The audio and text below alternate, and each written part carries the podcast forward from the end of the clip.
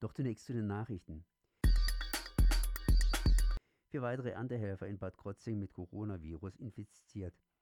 Nach dem Tod eines Kollegen sind in Bad Krotzingen bei Freiburg vier weitere Mitarbeiter durch den Coronavirus erkrankt. Seitens des Landratsamtes heißt es, dass die Infektionskette nachverfolgt worden sei. Die Erntehelfer und ihre Kontaktpersonen sind in Quarantäne. In Baden-Württemberg läuft die Spargel- und Erdbeernte.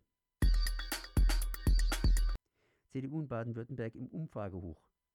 Vom positiven Bundestrend profitiert in Baden-Württemberg die CDU.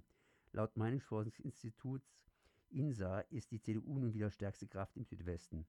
Umfragewerte im Vergleich zum Oktober 2019. CDU 31% plus 4, Grüne 29% minus 1, SPD 13% plus 2, AfD 11% minus 2, FDP 7% minus 2, Linke 4% unverändert. In Baden-Württemberg wird im März 2021 ein neuer Landtag gewählt. Baden-Württemberg ist trocken. Seit Wochen hat es im Südwesten nicht geregnet.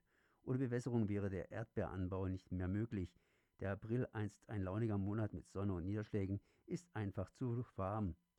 Die Wasserreserven im Boden können nicht aufgefüllt werden. Der milde Winter und die Trockenheit erhöhen den Schädlingsbefall auf den Feldern. Waldbrandgefahr droht.